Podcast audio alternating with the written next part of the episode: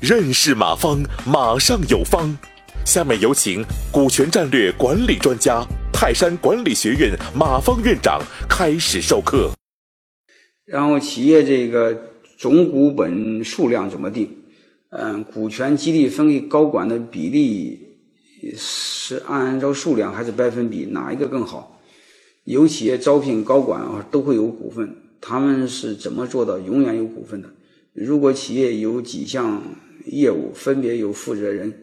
啊，分配的股份应分各项业务股份还是公司总好？你这个问题问太多了哈。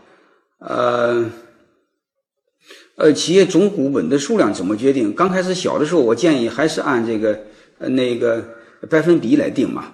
大的时候可以按股数来确定，好吧？分配给高管的比例，你内部核算的时候还是按百分比，然后转换到每一个个人的时候，你可以折换成股数。有企业招聘的时候，高管都会有股份。嗯，怎么做的？永远有股份的，通常是采用的是增资扩股，就是增发啊。有企业有几项业务，分别由负责人分配的股份，应该是各个业务的还是总公司的？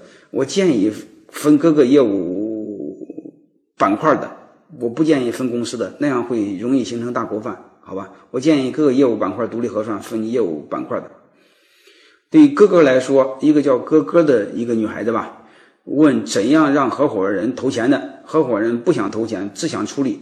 如果不想投钱，只想出力，他不叫合伙人，只能叫员工，最多叫创始员工。我建议你这么做：如果只是想出钱，不想出力，你就给他这么做。工资能不能少拿一半？用你那一半工资抵股份，这个看他可以不不可以啊？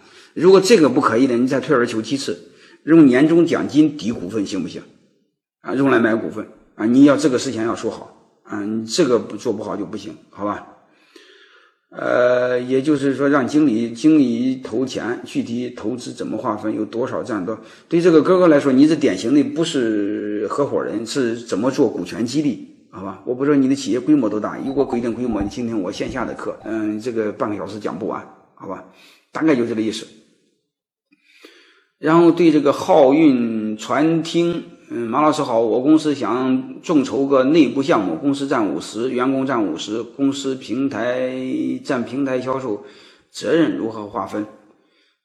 啊，没什么，就让员工出资就行了，就让员工出资，你们也出资，然后核算一定的内部的核算方式，核算好，你们就按这个各自承担自己的责权利就行，好吧？然后再就是我们三个人合伙做生意，每人投的钱一样多，每个人投的钱一样多没问题。谁做总经理谁占大股，好吧？五人出钱出力，股份怎么分？嗯，五人出钱出力也是一个人占大股吧？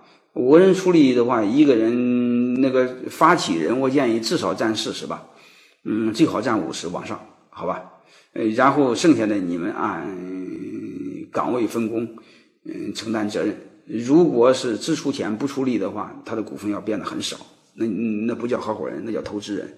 这个具体你下次听我讲课，我下次会讲。就三个人以上股份怎么分啊？然后还有一个两个人合伙三七怎么分啊？这真实的谎言，刚才我讲过了啊。再进来一个投资人怎么分？你们采用增资扩股，好吧？增资扩股就是你们两个人股份比例同比例稀释就行。感谢收听本次课程。如您有更多股权问题，请微信搜索“马上有方”官方公众号。泰山管理学院自二零零七年起开设股权管理课程，每年有上万名企业老板学习和实践泰山股权管理法。泰山股权管理课程激活团队，解放老板。